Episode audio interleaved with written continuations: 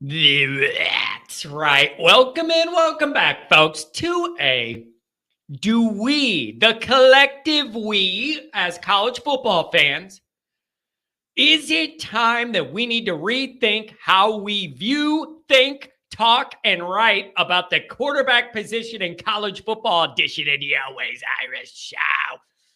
As always, you can find the program on YouTube. Do it. Subscribe if you haven't yet. Appreciate it very much. Give the video a thumbs up. That helps Yanni Boy out as well. Notifications on that way you will learn it every time a new episode drops. I know you don't want to miss it. Twitter, search bar Always Irish, rat Always Irish Inc. Emails Always Irish ND at gmail.com. Audio only anywhere you want it. You can get it if you don't want to see my face. I don't blame you. Calling lines 312 988 15. You dialed up. Tell Johnny all you've heard and seen. Instagram, Facebook, always Irish. You want to read about it because you don't want to hear me or see my face? I got you covered. USA Today Fighting Irish Wire. Check it out. Patreon.com a slash always Irish. Former captain, leading tackler Mike Goolsby, and myself breaking it all down behind the paywall. What could go wrong? A lot. It's beautiful. We have a good time. All right. Welcome in, welcome back. So you know how I am. Now that we're in the off season, oh buddy, my wheels are always spinning. Sometimes at, at my own detriment, but you know the way my brain's always spinning with something footbally. Here's what I got. Follow me here. We all know, and if you don't, you should.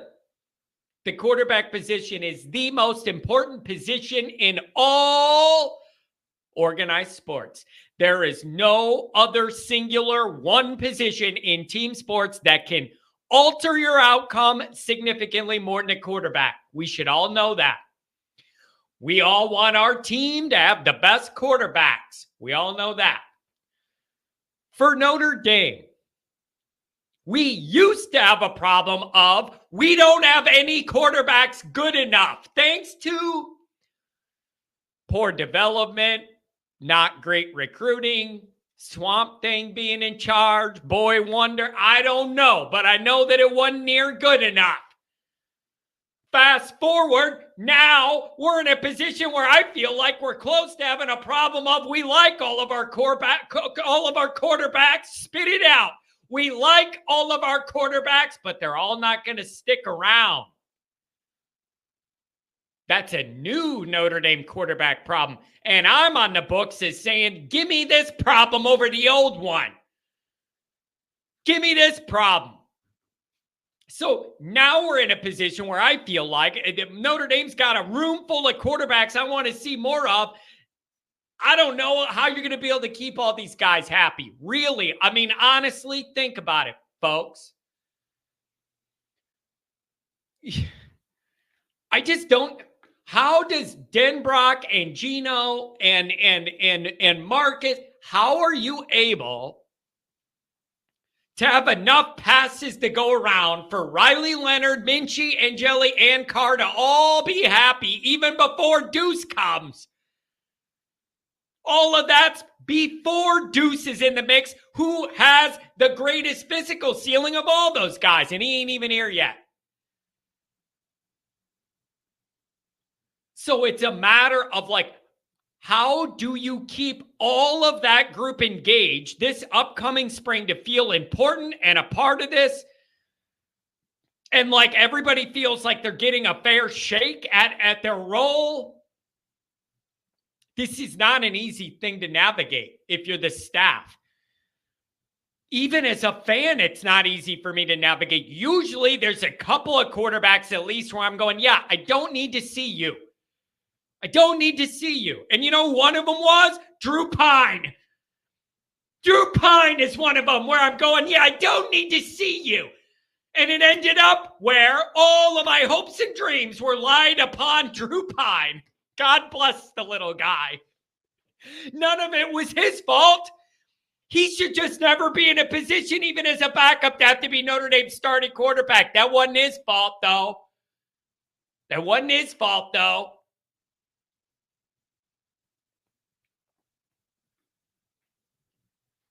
But I mean it when I ask the question.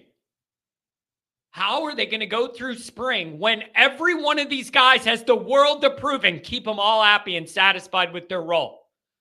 How? Leonard wants to show he's walking in off the street. This injury isn't going to keep him down, and he's the lead dog and the NIL guy and all that. So he has that pressure to prove himself to the team. Minchey and Angeli are fighting for that backup role.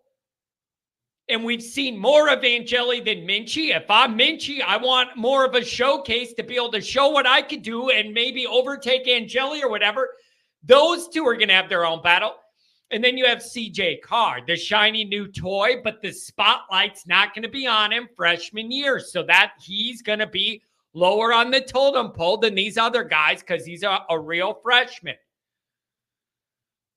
And again, all of that all of that is going on in that quarterback room before the one with the most athletic talent even gets in the building the next year.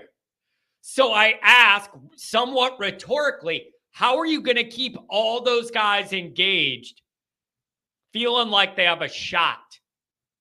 I don't know how you can. I don't know how you can. How many freaking snaps are there to go around in spring ball? Like, I just don't know how many balls there are to throw to make all these guys feel involved and engaged like they're getting a fair shake. These guys all have potential and things you like about their game in their own way that I genuinely want to see more of out of all these guys, not like just one or two. Every single one of the guys I mentioned, I want to see play football. That's rare in in the ecosystem of this conversation we're having i want you to always keep in mind how i started it by saying in the old days there used to be no notre dame quarterbacks i wanted to see even a starter. Now i want to see all of them big difference a couple years make of people that actually try and recruit notre dame the right way.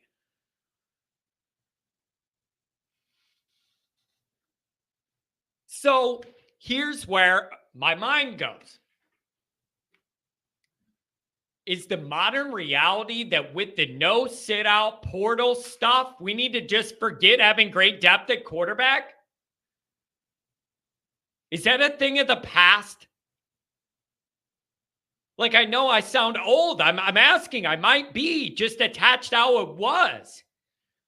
Is the modern reality such that the, with the no sit out, you could transfer rule, just give up on having great depth at quarterback? That's the question I'm asking you. Why would a guy sit when he wants to play if he's not playing and another school is going to let him play? So maybe you could, maybe this is where you use the Notre Dame angle of like Notre Dame's different. The Notre Dame community is like a family, the Notre Dame degree. We know uh, like some of that's bigger than just football, whatever maybe that those dynamics of Notre Dame and the community family feel of it all will help mitigate some of this circumstance. So I, I, guess I'm just wondering if I'm an old head out here wanting to have like three good quarterbacks and have it all lined up for years and all that. And I'm just asking the group, is that even realistic anymore to have in my brains? Is that even realistic? Does it not feel like we're quickly approaching a place of one year, one year, one year? They're not connected. It's just these one year runs, and you run with your best starter, and then you have a young guy that's like a, a Carr freshman. But if you have anybody in between there that's pretty darn good, they're going to leave. Should that just be the default expectation? These players are no longer locked into. Wait your turn. Learn under the veteran uh listening to the emperor coach who controls your life and he's the king and everything he says goes. Those days are over. If guys aren't happy they leave. If guys aren't happy they leave and this this is I mean this this is it just happened in Notre Dame last year right after the blue and gold game. It's like wow, Tyler Buchner played bad and he looked totally disengaged. Two minutes later, you find out why. He was already loading his bags to go to Alabama. So I guess I'm asking the group what is the future of the quarterback position realistically? Are we viewing this realistically, wanting these guys all to stay, saying, oh, they should stay? Why? Because it's Notre Dame and everybody should want to stay because it's Notre Dame. Not everybody feels the way we do about Notre Dame, where you couldn't imagine leaving. And so I'm just trying to figure this all out because Notre Dame suddenly has a bunch of really strong players there. And you just want to be fair to everybody and have everybody feel like they're having a fair shake at this to, to claim their role and all that. It just feels to me like like the new plan is a bunch of one year do whatever with your best guy and you can't count on anything behind it and you can't kowtow to what's behind your best guy because like there's no consistency. You just got to get what you could get with your number one guy, and whatever else happens to two, three, four, whatever, just you can't worry about it and then start over next year. That's almost what it feels like. Which leads me to my final point. It is ultra critical that Gino and Denbrock, especially this spring, they need to have a crystal clear 100% accurate read on all of these quarterbacks and what the order is. That is like one of my number one priorities for this spring session of football. They got to be right. You can't mess this up. So you got to figure out this arrangement of who's one, two, three, where everybody's slotted. You got to figure it out this spring and you got to get it right. Because what you can't have happen is pick the wrong main guy and then the other guy you should have picked or whatever is leaves and then you pick you hit your wagon to the wrong guy and then the right guy you can't even pivot to because he's mad because he knew he was the right guy. You didn't see it and he's gone. You got to avoid that. You got to avoid that and so I really think if we zone in even more, Carr's on one end of this, Leonard's on one end of it, on the other end of their careers. What's going to happen with Minchey Angeli? What's going to happen with Minchey Angeli? I think when you hammer down into the weeds on this, I think I know Carr's going to be, you know, doing the freshman thing, red shirt. And then Riley Leonard, if he's healthy, he's going to be your dude. What's going to happen with those middle guys? Minchey versus Angeli for that backup role. Whoever doesn't feel like they're going to win that role or doesn't win that role, and it's clear after spring, then what?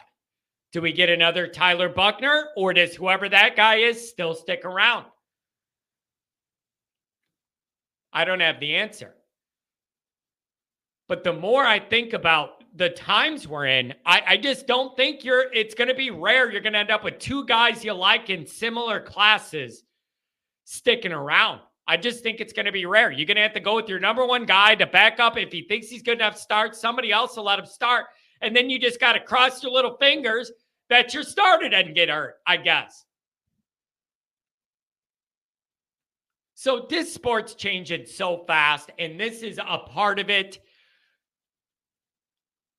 I mean, I understand the players want more control of what they're doing, and I don't blame them for that. I could definitely see the frustration of a coach, though, of like all the recruiting you do, and you have an older quarterback that's good already, but you got to recruit another one, and then that younger one doesn't want to wait wait a year for his turn, then he leaves. What do you do? What do you do? You're doing a good job recruiting and all that. You just, everybody wants everything right away. And that's just can't, that's not how the world works. So I don't know, you guys. I, I I'm just wondering if if I have an antiquated view of the quarterback position that I want these guys stacked up in three different classes and they all are going to have their time and we feel good about it and guys are learning and waiting and developing. And then when it's their time, I, I just I think that might be a, a thing of old.